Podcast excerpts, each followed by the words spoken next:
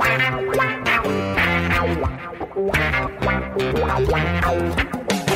na barreira, correu, o rei atirou, gol! O cara manda a solução, botou a solução, botou na frente a pênalti. Olha o Santos chegando a chance de mais um gol! Gol! O Neymar pode bater de primeira!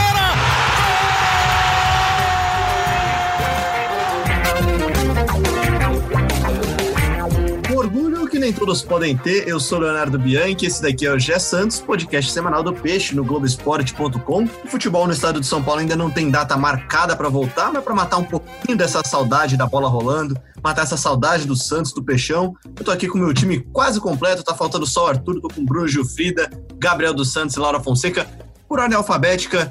Fala, Bruno, tudo bem? Tudo bem, Léo, e com você? Aqui na correria, né, em busca das notícias, enquanto não tem futebol, e trabalhando.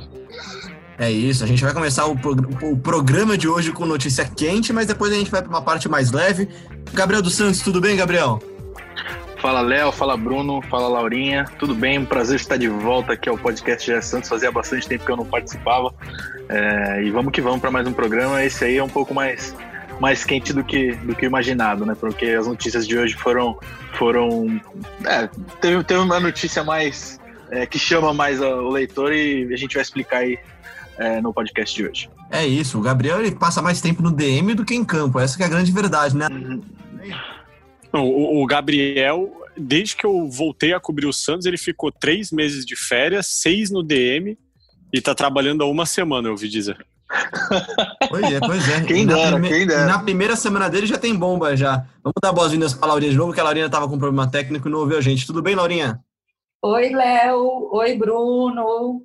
Oi, Gabriel. Tudo bem com vocês? Espero que o Gabriel esteja usando máscara, passando álcool em gel, né? É isso, é como mandam as determinações dos órgãos de saúde. Gente, vamos começar com um assunto quente, então. Notícia dessa terça-feira, acho que, assim, de todo esse período de quarentena, é a notícia mais forte da cobertura do Santos, o Gabriel e o Bruno, especialmente, que o Gabriel estava de férias, né? O Giufrida pode dizer até melhor do que isso. O Santos cortou salários dos jogadores e de funcionários, 70% de corte. Explica pra gente o que é esse corte, Gabriel. O Santos hoje surpreendeu a maioria dos jogadores e funcionários e mandou um e-mail que o Bruno conseguiu ter acesso lá no GloboEsporte.com, e mandou um e-mail informando que cortaria o salário de todos, incluindo jogadores, comissão técnica e todo mundo do elenco profissional, em 70%. E essa é uma decisão que passa por cima de um acordo verbal que a diretoria tinha com os jogadores, de cortar apenas 30%.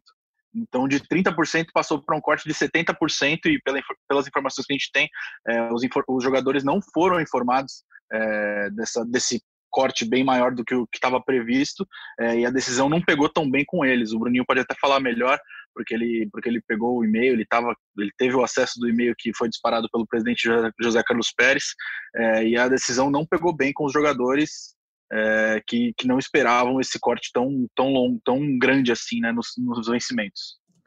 O Giufrida, o Santos ele tinha um pré-acordo, né? Eles haviam conversado nesse corte de 30%, que os jogadores ainda esperavam uma outra proposta, né? Não havia algo definido, né? Lá atrás, no começo da pandemia, o Santos já queria cortar 70%, mas os jogadores de cara falaram que não.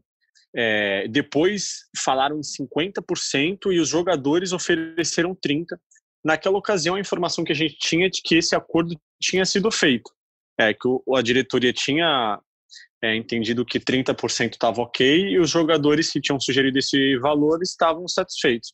Só que isso foi lá em março e não foi colocado em prática, né? O salário de março, que foi pago em abril, foi pago 100%.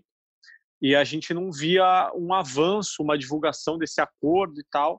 E aí o salário desse mês agora, que deveria ter caído na sexta-feira, não caiu. E foi cair hoje, né? Começou a cair hoje para os jogadores. E aí que os jogadores e funcionários foram ficar sabendo desse percentual.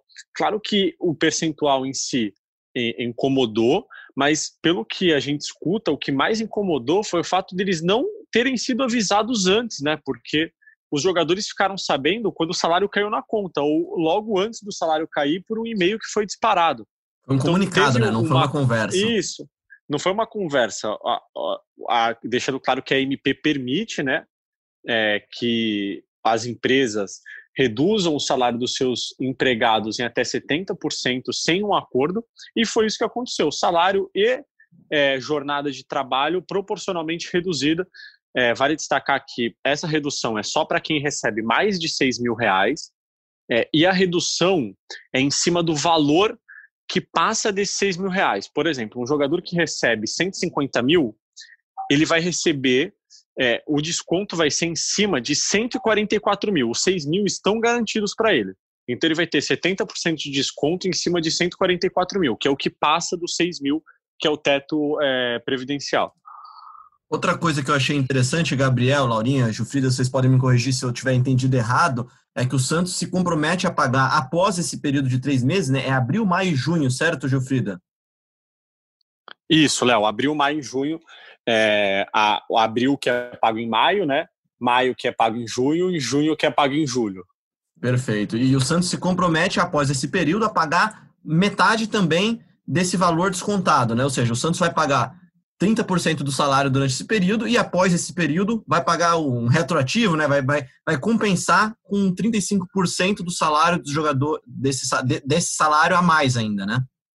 E vai dar estabilidade do dobro do tempo que ficar com a redução. Por exemplo, a redução inicial é de 3 meses, né? Claro que pode aumentar, mas a redução é de 3 meses. Então todos os funcionários que recebem mais de R$6.000 e tiveram redução no seu salário, eles vão ter 6 meses de estabilidade. Para os jogadores isso não deve importar tanto, porque tem janela de transferência nesse meio tempo, enfim, é uma situação mais complexa. Mas para os funcionários que não são jogadores, isso conta muito, né? Porque você tem 6 meses de estabilidade, é um bom tempo. E ao término desse contrato de trabalho, todo mundo que teve salário reduzido vai receber mais um salário, além dessa devolução que o Léo já falou, né? De metade do que foi reduzido, ao término do contrato de trabalho, ou seja, quando o funcionário for mandado embora ou quando o jogador rescindir e for para outro clube, essas pessoas vão receber um salário inteiro ao término do contrato. Ou seja, na prática, o Santos faz uma redução, se eu não estou errado, se eu sou bom de matemática, o que eu não sou, o Santos faz uma redução de 35% dos salários e dá 65% dos salários, mesmo que de forma dividida, né? Paga 30% durante esses 3 meses, depois vai pagar mais 35% para os jogadores, funcionários, e acaba fazendo uma redução total de 35% dos salários de atletas e de funcionários. É importante ressaltar que o Santos teve o maior corte entre os clubes paulistas, os outros clubes paulistas reduziram menos. Acho que, se eu não me engano, o São Paulo, que foi o que tinha mais reduzido, reduziu em 50% os salários, mas você tem clubes como o Corinthians, que reduziu acho que 30% e 70% dos funcionários em geral. Enfim, é uma medida brusca, uma medida dura, mas acho que o que realmente pegou, né, Gabriel, é a falta de comunicação, é você receber essa comunicação por e-mail, e aí acho que a balança, né, essa balança de equilíbrio, que supostamente já não era muito equilibrada já entre Pérez e elenco, foi por água abaixo, né? Sim, como o Bruninho falou, que pesou mais ainda, mais do que a redução em si, foi a falta de comunicação, até porque os jogadores já tinham meio que encaminhado um pré-acordo com a diretoria de um corte de 30%, os jogadores não se opõem a cortar o salário. Acho que isso é importante dizer, mas eles não concordam com uma porcentagem tão grande assim. E a falta de comunicação pesou muito nisso. E só, como o Bruninho até escreveu, foi só mais um ápice na relação entre o elenco e a diretoria comandada pelo José Carlos Pérez, que não é tão bom, apesar de sempre nas entrevistas ele falar que não tem problema nenhum com o jogador, mas a gente sabe como tem sido ao longo de toda essa gestão, não só com os jogadores, como com dirigentes contratados e posteriormente demitidos, que sempre criticam a gestão do Pérez, e o Pérez sempre, quando ele vai falar, ele sempre costuma amansar um pouco e falar que não é tão ruim assim, que é uma relação boa, enfim, mas pelas informações de bastidores que a gente tem, foi só mais um ponto que agravou ainda mais a situação do elenco com o presidente. Pois é, e a gente não vai ficar fazendo juízo de valor aqui, né, porque cada um sabe tão bem quanto pesa o dinheiro, as suas contas, enfim, cada um tem seus gastos, seus problemas, mas, Laurinha, até para te colocar no papo também, eu acho que esse corte do Santos, ele reflete muito mais a realidade do futebol brasileiro do que os cortes que os outros clubes paulistas têm feito, né? Acho que pelo bem ou pelo mal, e aí fica a critério de cada um julgar, essa sim é um corte que condiz com a realidade do futebol brasileiro, né? É, porque eles estão sem receber, né? E a gente sabe que o Santos, como a gente sempre fala que na maioria dos nossos podcasts, o Santos tem dívidas, né? Tem clube pedindo dinheiro para ele, como a gente já viu, cobrando eles em sites oficiais. E a realidade do Santos e dos times. Tem time aqui no Brasil que demitiu funcionários. Aí eu não sei, eu acho que é melhor cortar salário do que diminuir, do que demitir funcionário nessa hora. Eu acho todo mundo, que é melhor. Né? É, não é? Vocês não acham? Eu acho. Tipo, corta, eu também acho. Demitir, sabe? Tudo bem. Assim, aí deve ter gente que deve parar para pensar, pô, o cara ganha mó fortuna, 70% pro cara, mas é a grana dele, é o salário dele. Se o Santos falou que ia pagar, deve ser complicado você chegar lá e você ver na sua conta que caiu só 30%. O mas, combinado não sai caro. Né? É isso, né? Só que é melhor... Ninguém obrigou a pagar. É melhor cortar, né, do que diminuir. É melhor, claro, cortar do que sair demitindo geral, né? Tem vários clubes que estão demitindo. Porque quando Giufrida for demitir, não vai demitir o jogador, né? Vai demitir a parte mais baixa da pirâmide, não alto, né? Com certeza, com certeza. Eu acho, mas também é muito difícil a gente julgar ou falar, né? Mas eu acho que é melhor cortar do que demitir. Eu acho que eu tô com você nessa daí, Laurinha. Acho que o Santos, mais uma vez, para seguir o roteiro do Santos, age certo sobre linhas tortas, né? Porque acaba gerando mais um atrito entre jogadores e elenco, mas enfim. Vamos mudar a nossa chavinha, gente. A gente tinha combinado um programa diferente para essa semana, um programa mais leve, um programa mais tranquilo. E vamos fazer isso agora, depois desse primeiro bloco de informações.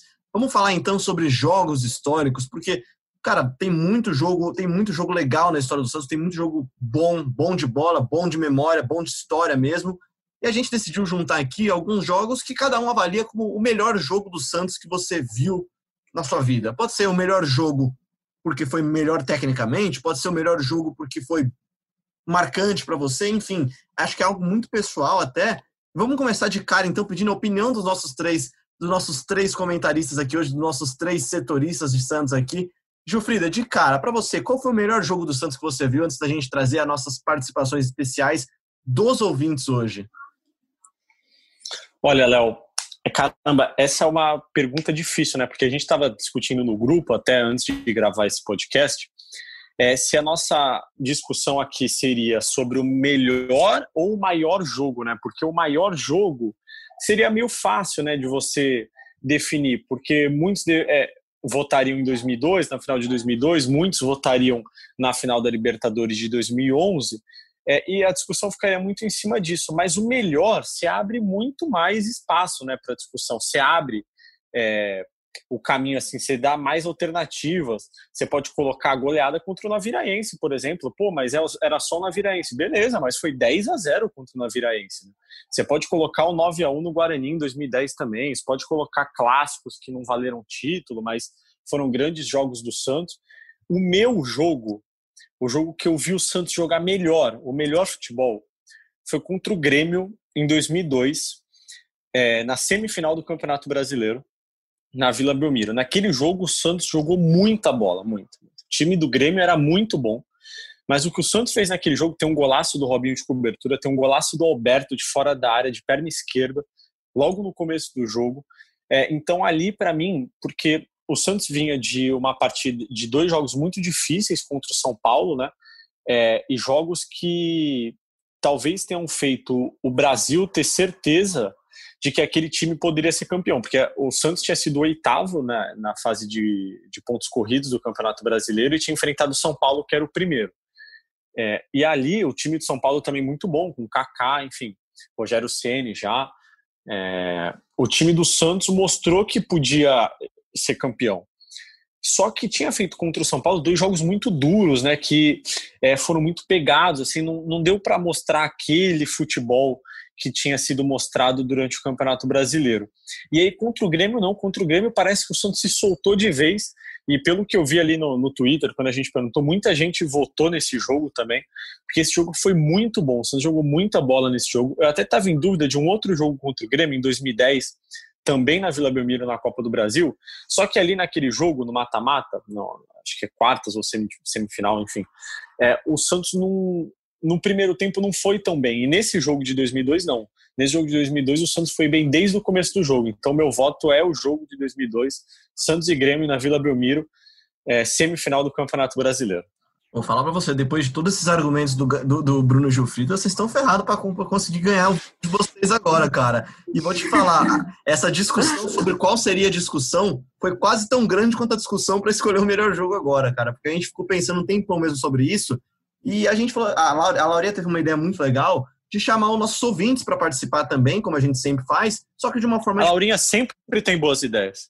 Pois é, cara, a Laura tá consagrar a gente. Eu me acostumo mal. E a gente pediu para torcedores e torcedoras participarem com o hashtag G Santos, e a gente escolheu alguns para mandar áudio também, e um deles é o Júnior, marido da Celine. A Celine estava com vergonha de mandar o áudio, então o Júnior, marido dela, mandou o áudio pelos dois e falou também dessa partida que você escolheu, Giufrida. Vamos ouvir o que o Júnior falou. Fala, galera do Globo Esporte Santos, tudo bem com vocês?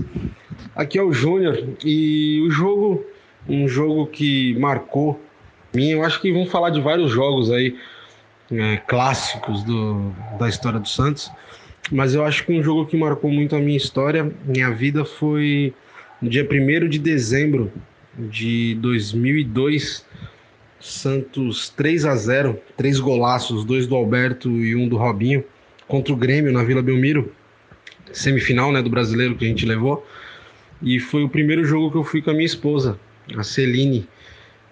A gente está aí há 20 anos, bastante tempo juntos, e foi o primeiro jogo que a gente foi junto na Vila Belmiro, e foi muito especial por isso, foi muito especial pela campanha, pelos meninos da Vila e por tudo que cercou essa atmosfera. Beleza? Valeu, galera. Forte abraço. André levantou, posição legal, Robinho!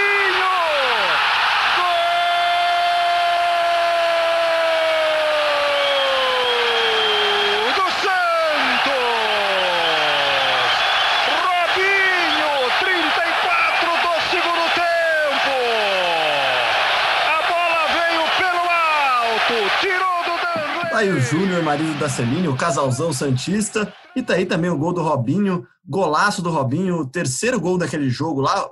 Algumas curiosidades desse jogo que o Giufrida falou e que o Júnior também falou. O Santos daquela época lá, os gols foram de Alberto, 2 gols do Alberto, 1 do Robinho, e o técnico do Grêmio era o técnico da seleção brasileira, era o Tite. Tava vendo as imagens lá, falei, pô, eu conheço esse cara no banco aí, era o Tite, o técnico. Esse jogo também, Laurinha, foi o voto também do Edgar Risato, que manda aqui Santos 3-0 no Grêmio, na semifinal do Brasileiro de 2002, que foi um massacre, e muita gente fala desse jogo como um jogo que o Santos realmente teve um domínio absoluto. Você lembra desse jogo, Laurinha? Eu lembro, mas não é o meu jogo, mas eu lembro desse jogo. E qual que é o seu jogo? O Santos foi... Então, como eu sou a mais velha aqui do podcast, então eu vou levar minha experiência para escolher meu jogo, tá?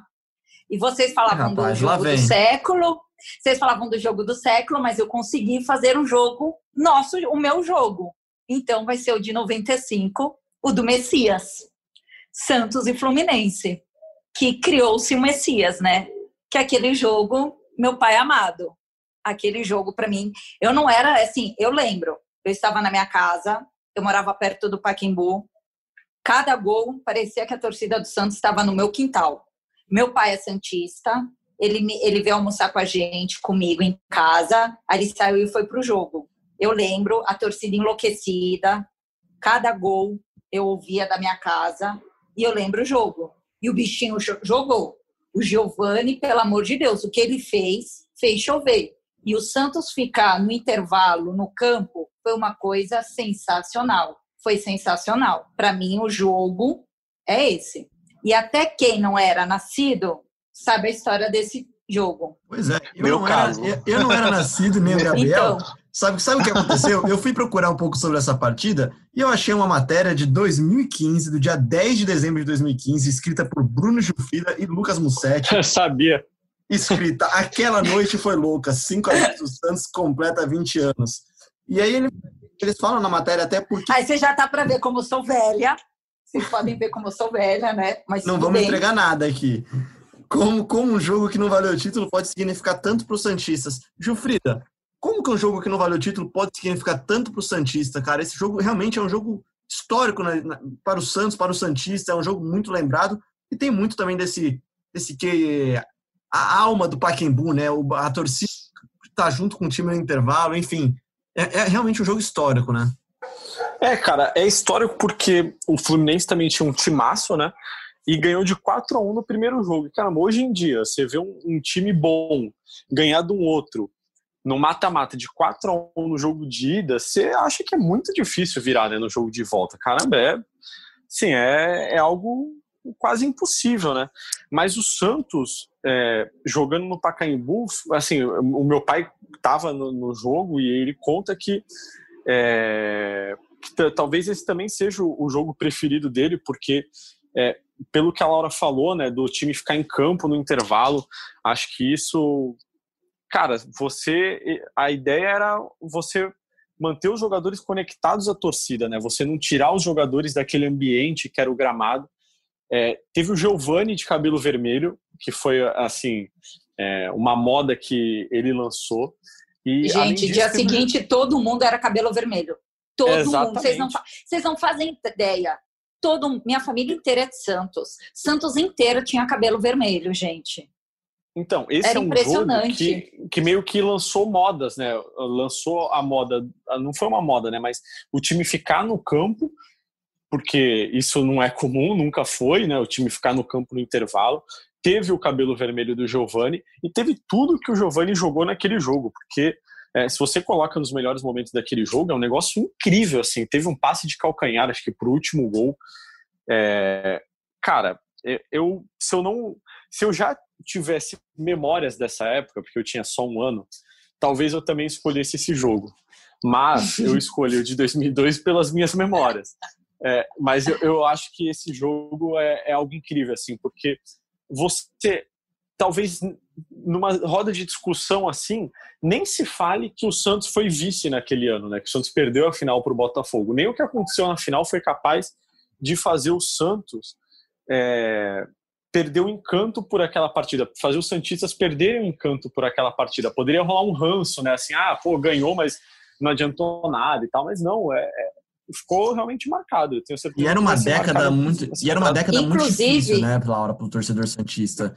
Não, era uma década muito difícil. Aí apareceu o Giovani jogando o que jogou, um absurdo, comendo a bola. Aí teve essa semifinal, que foi um absurdo. E aí na final, também não se fala muito, porque as circunstâncias que aconteceu naquela final, que também todo mundo lembra, que foi um absurdo a final, Santos e Botafogo. Também todo mundo lembra. Então, esse campeonato, assim, para o Santos também foi uma loucura. E esse jogo foi uma loucura. O Giovani, ele virou ídolo, mesmo ele sem ser campeão, né? Mesmo sem ser campeão, né? Exato. Ele só foi ser campeão quando ele foi jogar com Neymar e Robinho, o paulista. Exato, não foi? Em 2010. Em 2010. Isso. Ele só foi ser campeão em 2010 pelo Santos, mas antes disso, santista chora quando vê ele. Exato, por causa desse jogo. Exato, por causa de 95. E tem um áudio muito legal desse jogo, que no Hoje Sim, podcast do Pierre Machado que a gente fez recentemente, o Milton Neves pediu para mandar pra gente, e a gente usou naquele podcast lá, e vamos usar agora aqui também, que é o Milton Neves exatamente no intervalo desse jogo, com a torcida do Santos cantando alto. Olha o barulho que a torcida fazia.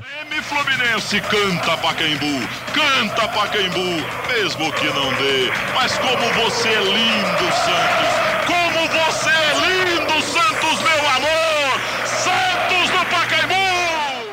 E pra quem não sabe, tá aí o Milton Neves, que é santista também, né? Pouca gente sabe disso daí, mas ele é santista e ele escolheu essa partida como uma das partidas mais emblemáticas para ele. E, cara, realmente é legal saber como o torcedor se apega a esse tipo de partida, né? Mesmo sem ter valido um troféu, é uma partida muito importante na história do Santos. Uma partida que valeu o troféu na década de 90, uma década que, como a gente já disse aqui, foi uma década difícil para o torcedor santista, foi a final do Rio-São Paulo de 1997, e o Rafael Lima manda um áudio aqui para a gente também, outro torcedor que participa do GE Santos, e fala sobre o jogo mais marcante para ele, que foi a final do Rio-São Paulo de 97 contra o Flamengo, 2-2 no Maracanã, 4-3 no agregado, Santos campeão. Fala pessoal do GE Santos, aqui é Rafael Lima de São Paulo e para mim o melhor jogo que eu vi do Peixe foi a final do torneio Rio-São Paulo de 97. Esse jogo foi marcante para mim porque naquela ocasião eu ainda era moleque e eu dizia que torcia para o São Paulo, com a maior parte das crianças da minha geração. O jogo ele foi muito dramático, o Santos tinha que pelo menos arrancar um empate no Maracanã lotado contra o Flamengo, que tinha o Sávio e o Romário.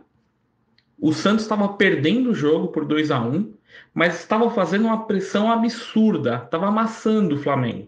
Acho que o Júnior Baiano deve ter pesadelo com o Alessandro até hoje. Foi quando o Juari, o improvável herói de um jogo só, saiu do banco e fez um golaço no ângulo de fora da área. A noite terminou com o título do Santos e comigo, olhando para o meu pai e reconhecendo que se identificar com um time que joga para frente o tempo todo, a todo custo, sem desistir, não importando a qualidade nem o tamanho do adversário, é coisa de santista, ali nascia o novo torcedor, apesar daqueles calções estrelados que eram ridículos.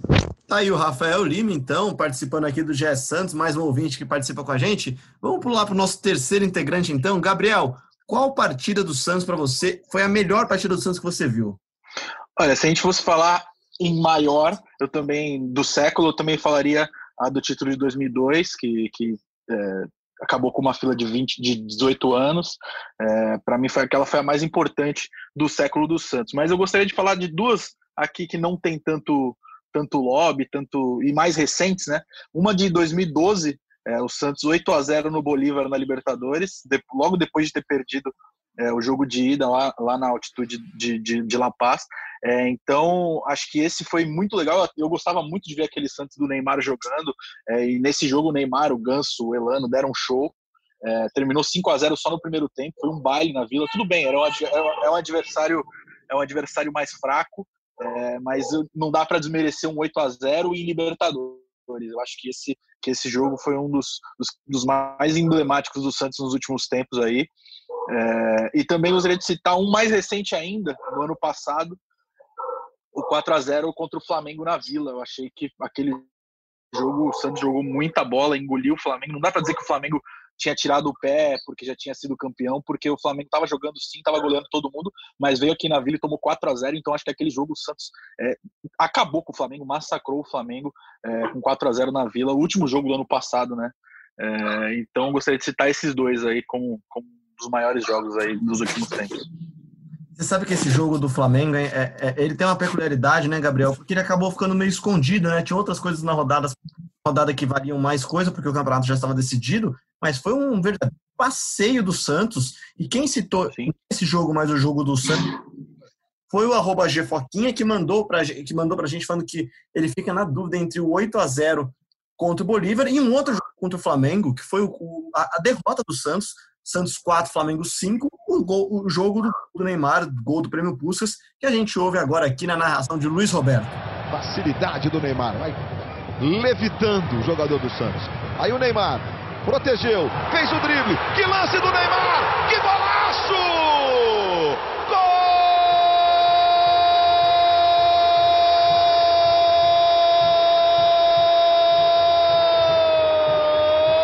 Gol do Peixe!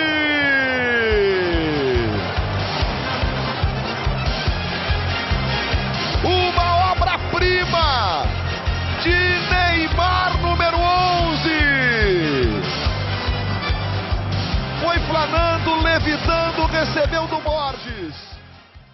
Tá aí o golaço do Neymar, gol que valeu o prêmio Puskás pro Neymar. Acho que foi um dos primeiros gols, né, Giufrida, que botou o Neymar realmente no radar do mundo, né? Todo mundo viu e falou quem que é esse menino da Vila aí. Ele já era bem conhecido, já tinha sondagens de muitos clubes, mas esse jogo aí acho que colocou o Neymar realmente entre os melhores do mundo, mesmo jogando no Brasil, né? E acho que isso é algo muito legal pro torcedor santista.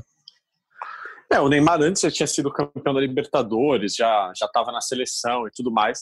Mas quando você tem um gol premiado como o gol mais bonito do mundo, né, você alcança um outro patamar e chega numa prateleira que você não estava antes. Então acho que esse gol serviu para fazer o Neymar subir um degrau além dos que ele já tinha subido.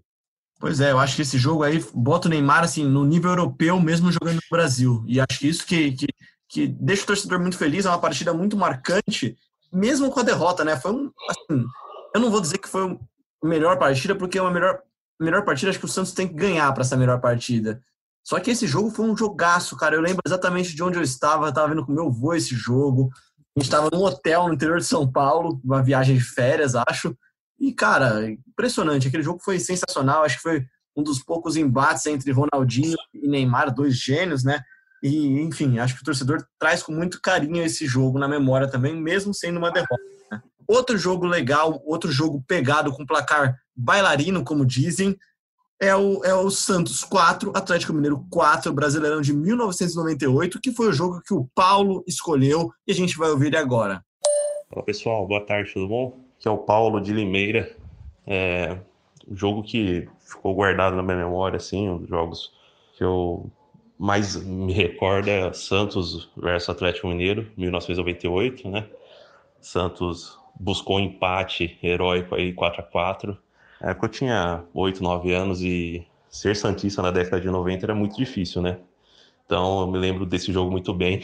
Eu ainda sou, né, santista roxo, assistindo e, né, nervoso com o jogo. A minha mãe falando, para de assistir esse jogo, seu time já perdeu. E eu não, assisti até o final e no final aí Santos conseguiu buscar aquele empate heróico que teve um gosto de vitória e, putz, foi importante pra caramba. Então, dos jogos, é um dos que eu mais guardo na minha memória aí, tá certo? Um abraço, tchau, tchau. Bom, e pra encerrar o nosso papo, então, eu vou falar o meu melhor jogo. Um dos jogos que eu mais gosto é uma derrota também, que é uma derrota com vitória, vai. Derrota com sabor de vitória, final do Paulistão de 2010, Santos e Santo André, aquele jogo do Ganso que ele fala que não vai sair, enfim, acho que aquele jogo foi uma das maiores exibições da dupla Neymar e Ganso, foi um jogaço, e um jogo contra um time legal, que era um time muito carisma, que era o de Santo André, que tinha vários jogadores bons de bola, não era uma final qualquer, era uma final com dois times bons mesmo, e o Santos venceu na marra aquela final, né? Mesmo perdendo a final, acabou ganhando o campeonato, só que como eu falei que para ser o melhor jogo tem que ser uma vitória, final da Libertadores de 2011 então, com aquele golaço do Neymar lá, é um título, sim, não preciso nem dizer, é muito importante.